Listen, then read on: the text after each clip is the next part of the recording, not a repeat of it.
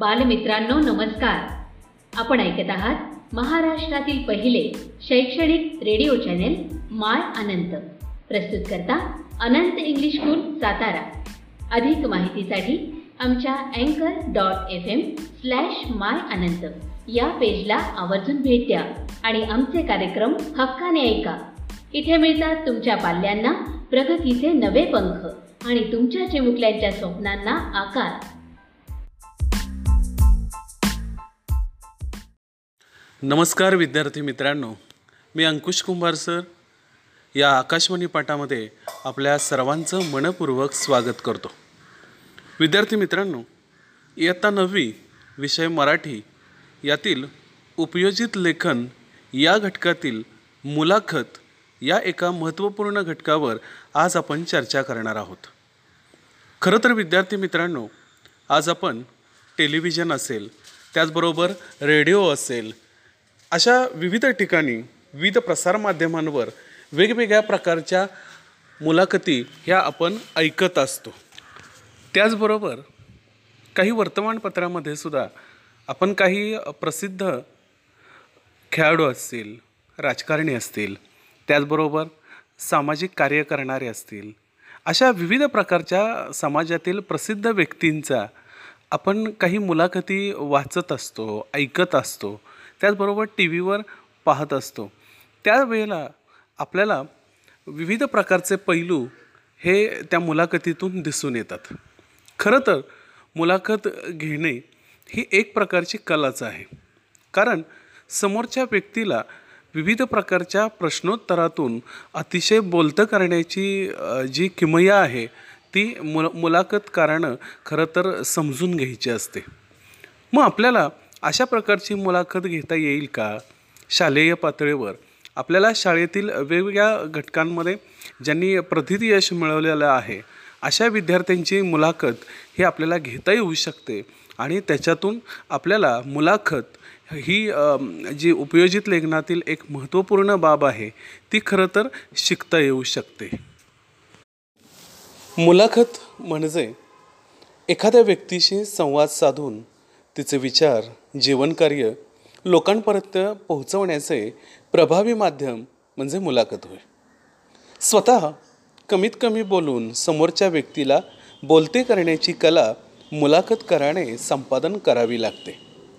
मग आता ही मुलाखत घेत असताना मुलाखतकाराने कोणते मुद्दे लक्षात ठेवणे गरजेचे आहे? तर ते पुढीलप्रमाणे आहे. पूर्वज्ञान असेल मुलाखतीचा हेतू आणि त्या व्यक्तीविषयीची संपूर्ण इत इतस्त माहिती.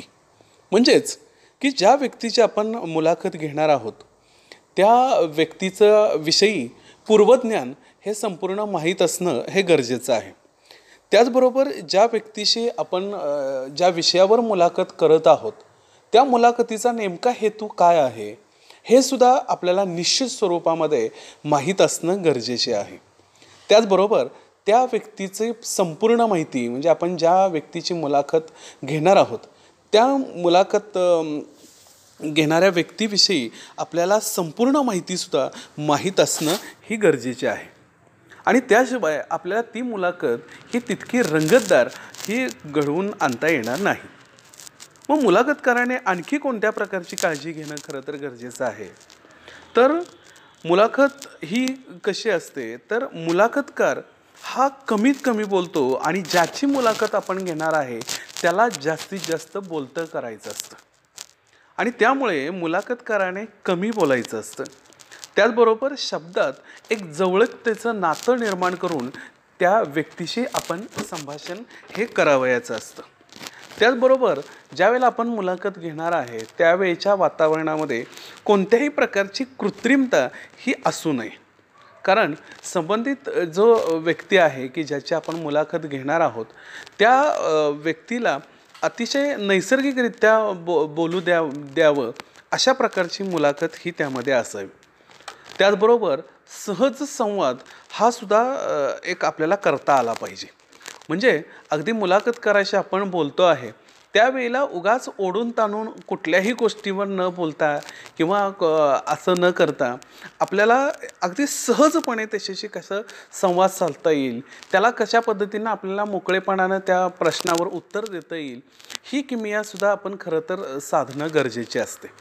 त्याचबरोबर ज्या वेळेला आपण मुलाखत घेत आहोत त्यावेळेला त्या व्यक्तीच्या यो व्यक्तीला योग्य आदर देऊन आपण खरं तर बोलणं गरजेचं आहे. म्हणजे अगदी जरी एखाद्या लहान मुलाची आपण समजा मुलाखत घेतो मग त्या लहान मुलानं केलेलं खरं तर एखादं चांगलं कार्य असतं आणि त्यामुळेच आपण त्याची मुलाखत घेत असतो ना. मग त्यावेळेला त्या मुलाशी सुद्धा बोलताना आपण अतिशय आदरानं आणि त्या मुलाला कुठेही क- त्याच्यामध्ये कृत्रिमता किंवा अवघडलेपणा वाटणार नाही अशा पद्धतीनं खरं तर आपण बोलणं हे गरजेचं आहे. आणि त्याच वेळेला ती मुलाखत ही अतिशय यशस्वी होईल असं मला निश्चितपणाने वाटतं.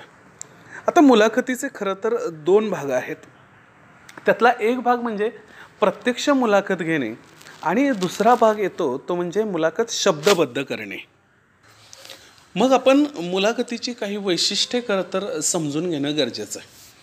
मुलाखत घेताना कोणत्या गोष्टी आपण खरं तर महत्त्वाच्या जाणून घेतल्या पाहिजेत याच्याविषयी खरं तर आपण एकदा चर्चा करूया. आता मुलाखत घेताना प्रश्नोत्तर स्वरूपामध्ये खरं तर ही मुलाखत असली पाहिजे. पण तो प्रश्नही अशा पद्धतीचा पाहिजे की त्याच्यातून त्या मुलाखत देणाऱ्या व्यक्तीला अगदी सहजपणे त्याच्यावर उत्तर देता येईल अशा प्रकारचा प्रश्न हा चपलकपणे विचारण्याची कला ही मुलाखतकाराकडं खरं तर असली पाहिजे. त्याचबरोबर अतिशय नम्र विश्वासू आणि मोकळ्या वातावरणामध्ये मुलाखत ही खरं तर घ्यावयाची असते. त्याचबरोबर समोरच्या व्यक्तीचा योग्य मान राखत ही मुलाखत घेणं गरजेचं आहे. म्हणजे अगदी वयस्कर काही व्यक्ती असतील किंवा आपल्यापेक्षा थोड्याशा मोठ्या असतील किंवा सामाजिक कार्यामध्ये ज्यांनी झोकून देऊन सामाजिक कार्य केलेलं आहे अशा व्यक्तींशी बोलताना खरं तर त्याचा त्याचा योग्य आदर राखून आपण त्याचा मान राखून त्याच्याशी आपण संवाद करणं गरजेचं आहे. आपल्या कोणत्याही वाक्यातून त्या समोरच्या व्यक्तीचं मन दुखावणार नाही आणि तो सहजपणे नैसर्गिकरित्या आपल्याशी संवाद करेल अशा पद्धतीने आपण त्याच्याशी बोललं पाहिजे. त्याचबरोबर त्या व्यक्तीला आपण बोलतं केलं पाहिजे.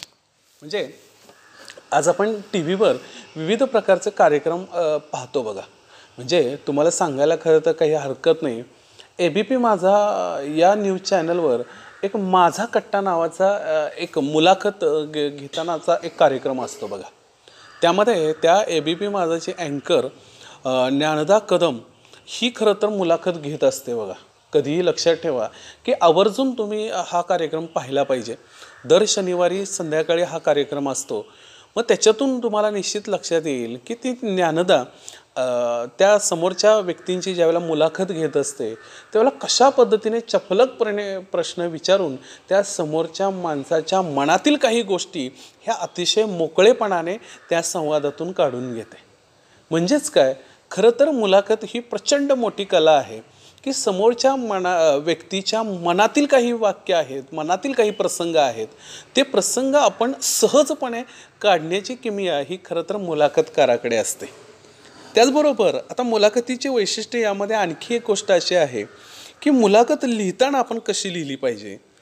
तर सुरुवातीस आपल्याला एखादा प्रास्ताविक किंवा एखादा प परिच्छेद आपल्याला द्यायचा असतो. म्हणजे आपण ज्यांची मुलाखत घेणार आहे त्यांच्याविषयी आपल्याला ज्या विषया विषयी आपण खरं तर मुलाखत घेणार आहे त्याची एक प्रस्तावना आपल्या त्या मुलाखतीच्या अगोदर देणं हे गरजेचं आहे. आणि नेमके प्रश्न उत्तर याची एक सविस्तर यादी म्हणजे प्रश्नांची हे आपल्याकडं खरं तर असणं गरजेचं आहे.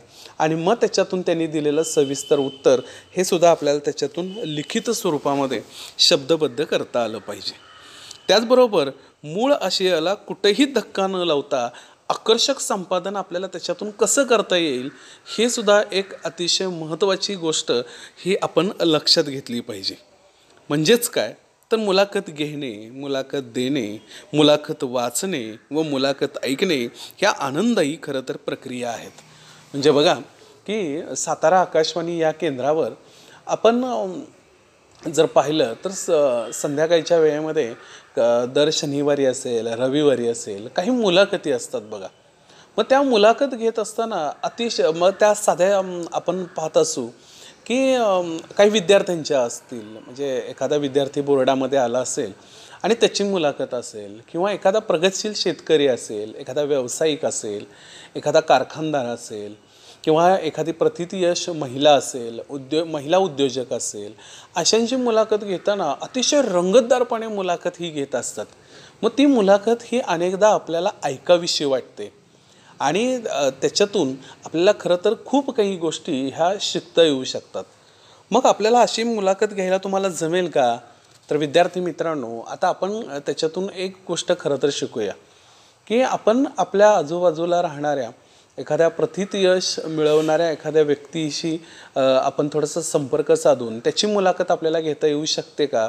यावर थोडीशी तुम्ही चर्चा करा आणि त्या व्यक्तीची मुलाखत ही जाणून घ्या. त्याचबरोबर समजा तुम्हाला त्या मुलाखतीला शब्दबद्ध करायचं आहे तर त्याचाही एक नमुना आपल्याला खरं तर प- पाठ्यपुस्तकातील पान क्रमांक एकशे सातवर आपल्याला ती एक मुलाखत दिलेली आहे. आणि त्या मुलाखतीतून सुद्धा आपल्याला अनेक गोष्टी ह्या सहजपणे समजू शकतात. याचाच अर्थ काय? तर विद्यार्थी मित्रांनो की मुलाखत ही आपल्याला भावी आयुष्यामध्ये वेगवेगळ्या गोष्टी सहजपणे शिकवून देणाऱ्या असतात. आणि आपल्याला भावी आयुष्यामध्ये ह्या गोष्टी उपयोगी पडणाऱ्या अशा आहेत. आणि त्याच्यामुळे तुम्ही निश्चितपणाने एखाद्या प्रतिथयश व्यक्तीची मुलाखत घ्यावी किंवा आपल्या शाळेतील एस एस सी परीक्षेमध्ये प्रथम आलेले एखादा मुलगा किंवा मुलगी असेल त्यांची मुलाखत आपण घ्यावी आणि ती शब्दबद्ध करण्याचा प्रयत्न आपण सर्वांनी करूया. आणि उपयोजित लेखनातील मुलाखत हा भाग अतिशय व्यवस्थित आपण समजावून घेऊयात. धन्यवाद.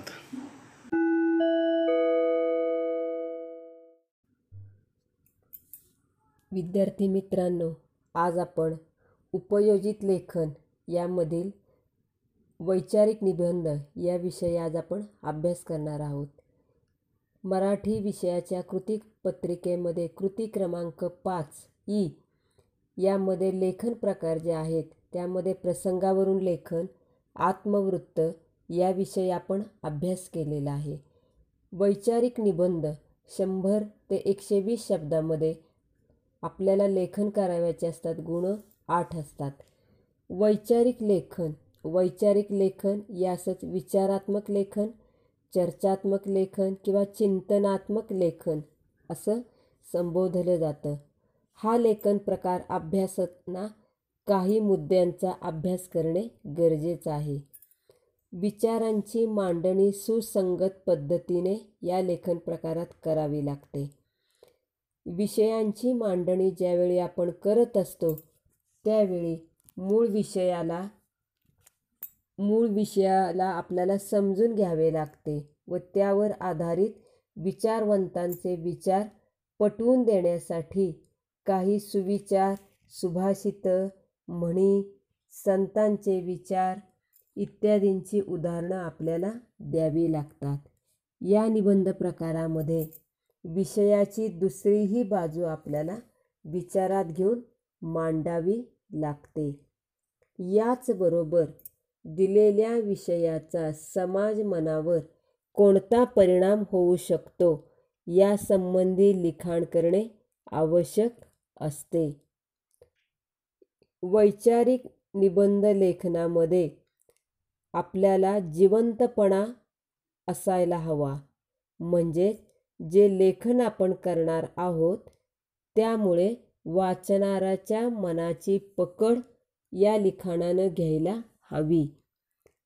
त्याचबरोबर जो विषय आपण निवडलेला आहे त्या विषा विषयामध्ये नवविचार असणं गरजेचं आहे. त्या विचाराचा सर्वांगीण व सखोल आढावा आपल्याला घ्यायला हवा. दिलेल्या मुद्द्यांच्या खेरीज स्वतःचे काही मूलभूत विचार या लिखाणामध्ये मांडणं गरजेचं आहे. विचार ज्यावेळी आपण मांडत असतो त्यावेळी योग्य अयोग्य या बाजू समोर येणं गरजेचं आहे.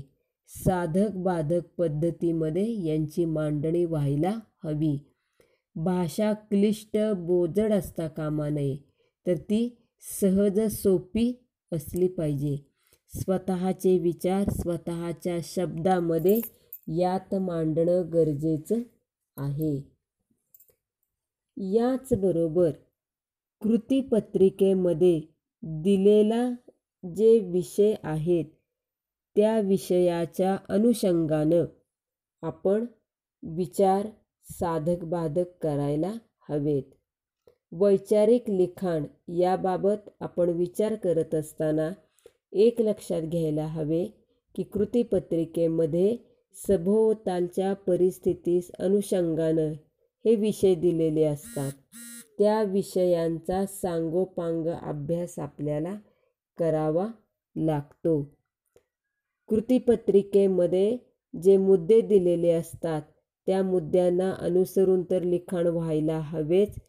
त्याखेरीज आपल्याला अनुकूल कोणत्या गोष्टी आहेत योग्य कोणती बाजू आहे हे सप्रमाण सांगता यायला हवं. प्रतिकूल बाजूतील कमकुवतपणासुद्धा स्पष्ट करता यायला हवा. आपल्या लिखाणामध्ये संदिग्धपणा असता कामा नये. या सगळ्यांचा विचार आपण केला तर वैचारिक लेखन हा जो भाग आहे तो लिखाण करणं तुम्हाला फारसं अवघड जाणार नाही. तर विद्यार्थी मित्रांनो आज आपण वैचारिक निबंधामध्ये चला खेड्यांकडे. हा जो विषय आहे त्या विषयाला अनुषंगानं लिखाण कसं करता येईल? हे आपण पाहूया. याचा अभ्यास करूया. याचा अभ्यास क केल्यानंतर तुम्हाला कोणत्याही प्र कोणताही विषय जरी परीक्षेला आला तरी तुम्हाला त्याचं लिखाण करणं फारसं अवघड जाणार नाही. चला खेड्यांकडे. यासाठी मुद्दे दिलेले आहेत पहा. भारत हा कृषीप्रधान देश आहे. खेड्यांचा देश आहे. खेडी व शहरं यात लोकसंख्येचा असमतोल आहे. खेड्यांचं आजचं स्वरूप आणि समस्या दिलेल्या आहेत. त्याचबरोबर शिक्षणाद्वारे समाज प्रबोधन करण्याचा प्रयत्न आज होत आहे. आज काही खेड्यांमध्ये तरुणाईनं केलेले बदल आहेत. काही खेड्यांमध्ये अजूनही मूलभूत सोयींची उणीव आहे. अज्ञान आहे मागासलेपण आहे आणि सर्वात महत्त्वाचं चला खेड्यांकडं या घोषणेमागं सामाजिक जाणीव जागी करण्याची भावना आहे. शहर आणि खेडे यातील दरी कमी करण्याची इच्छा आहे. प्रत्यक्षात आपण लिखाण करायला सुरुवात करूया. गेल्या दोन महिन्यापूर्वी इयत्ता दहावी आणि इयत्ता बारावी या आत्तापर्यंत असणाऱ्या महत्त्वाच्या वर्गांचे निकाल बाहेर पडलेले आहेत. अनेक उत्तुंग यश मिळवणाऱ्या विद्यार्थ्यांच्या मुलाखती आपण पाहिलेल्या आहेत ऐकलेल्या आहेत. या सर्वांच्या मुलाखती ऐकल्यानंतर आपल्याला असं जाणून येतं की यांच्यापैकी एकही जण मला शेतकरी व्हायचं आहे असं म्हणत नाही. एवढंच नव्हे तर अनेक कर्तबगार बुद्धिमान माणसंसुद्धा खेड्यांकडे फारसे वळत नाहीत. जरी खेड्यांकडे ही माणसं आली तरी एखादा तासच त्यांना त्या ठिकाणी तिथं थांबणं गरजेचं वाटतं. खरं जर पाहिलं आपण तर शेती आणि उद्योगधंदे ह्या परस्परांवर अवलंबून गोष्टी आहेत. आज कोरोनाच्या काळामध्ये ज्यावेळी आपण पाहतो की देशाची संपूर्ण अर्थव्यवस्था कोलमडलेली आहे आणि अशा वेळेला शेती हा जो उद्योगधंदा आहे शेती हा जो व्यवसाय आहे या व्यवसायाकडं तरुणांनी जास्त वळणं गरजेचं आहे. आणि हे सांगण्याची आज आवश्यकता आहे. त्याचं कारण असं आहे की खेड्यांकडं फारसं कोणी लक्ष देत नाहीत. खेडी ओस पडलेली आहेत. एवढंच नव्हे तर या खेड्यांमध्ये असणारे जे शेतकरी आहेत त्या शेतकऱ्यांची मुलंसुद्धा शेतामध्ये फारशी काम करायला नाखुश असतात. कारण निसर्ग निसर्गाचा समतोल आपण पाहतोय. गेल्या वर्षीचं जर उदाहरण आपण लक्षात घेतलं तर गेल्या वर्षी असणारा प्रचंड जो अवर्षण झालेलं होतं जो पाऊस होता त्यामुळं शेतीचं प्रचंड नुकसान झालेलं होतं. आणि यामुळं या ठिकाणी लोक शेताकडे फारसं वळत नाहीत. उद्योगधंदे स्वतःच्या पोटापाण्यासाठी सगळी माणसं शहरांकडे धाव घेतात. पुण्या मुंबईसारख्या जर ठिकाणी आपण पाहिलं अनेक लोक झोपडपट्ट्यांमध्ये राहतात. परंतु आज पुन्हा नव्यानं एकदा खेड्यांचं प्रबोधन करायला हवं. लघु उद्योगधंदे जे आहेत जे बंद पडलेले आहेत ते पुन्हा सुरू करण्याची आज गरज आहे. खेड्यामध्ये असणारी जी रिकामी माणसं आहेत त्या रिकाम्या माणसांचा वापर उद्योगधंद्यासाठी केल्या पाहिजे. जे जुने जाणते वृद्ध माणसं जे आहेत त्यांच्या अनुभवाचा फायदा आज आपण केला पाहिजे. आपण सातारा शहराशेजारी असणारं तडवळे या गावामध्ये असणारे जे काही शेतकरी आहेत त्या शेतकऱ्यांची मुलाखत रेडिओवर जर ऐकली असेल तर त्या शेतकऱ्यांनी चाळीस कुटुंबांशी त्या ठिकाणी संपर्क साधून कोरोनाच्या काळाच्या आधीच या गोष्टी चाललेल्या आहेत की त्यांनी या चाळीस कुटुंबांना लागणारा जो पालेभाज्या आहेत त्या पालेभाज्यांचंच ते त्या ठिकाणी काय करत असतात उत्पादन काढत असतात आणि त्यांना घरपोच साहित्य मिळतं.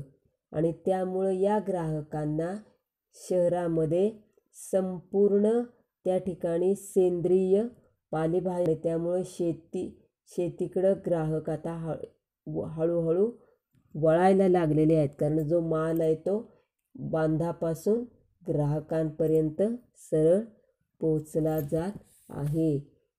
आणि म्हणून त्या ठिकाणी शहर आणि खेडं हे एक व्हायला हवे त्यानंतर खेड्यांकडं न जाण्यामागं त्या ठिकाणी जर आजच्या तरुणाईचं जर उदाहरण पाहिलं तर असं जाणवतं की शहरामध्ये असणारा जो भरपूर पैसा लोकांना मिळत असतो त्या ठिकाणी शहराचं असणारं आकर्षण शहरामध्ये असणारे अनेक मोह पाडणाऱ्या ज्या गोष्टी आहेत त्या सगळ्यांमुळं सगळी तरुणाई शहराकडं वळत आहेत त्या उलट आपण जर खेड्यांकडे जर वळलो तर खेड्यांमध्ये असणारं प्रदूषणमुक्त वातावरण असेल इथलं निकोप जीवन असेल परस्पर सहकार्याची लोकांची जी भावना आहे ही भावना त्या ठिकाणी समाज मन निकोप करायला नक्कीच उपयोगी पडणार आहे.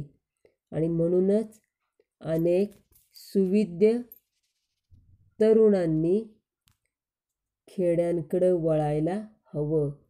आज जर आपण पाहिलं तर अनेक जी खेडी आहेत अनेक खेड्यांमध्ये पुन्हा एकदा लोकांनी नवनवीन उद्योगधंदे त्या ठिकाणी करायला सुरुवात केलेली आहे. अण्णा हजारे यांचं राळेगण सिद्धीचा आदर्श आपल्या प्रत्येकापुढं आहे. आज प्रत्येक गावामध्ये गाव तिथे रस्ता आहे गाव तिथे एस टी पोचलेली आहे. आणि अशा वेळी खेड्यांची जी दुसरी बाजू आहे ती समाजापर्यंत आज पोचली पाहिजे. कारण खेड्यातलं असणारं शांत निर्मळ जीवन आहे.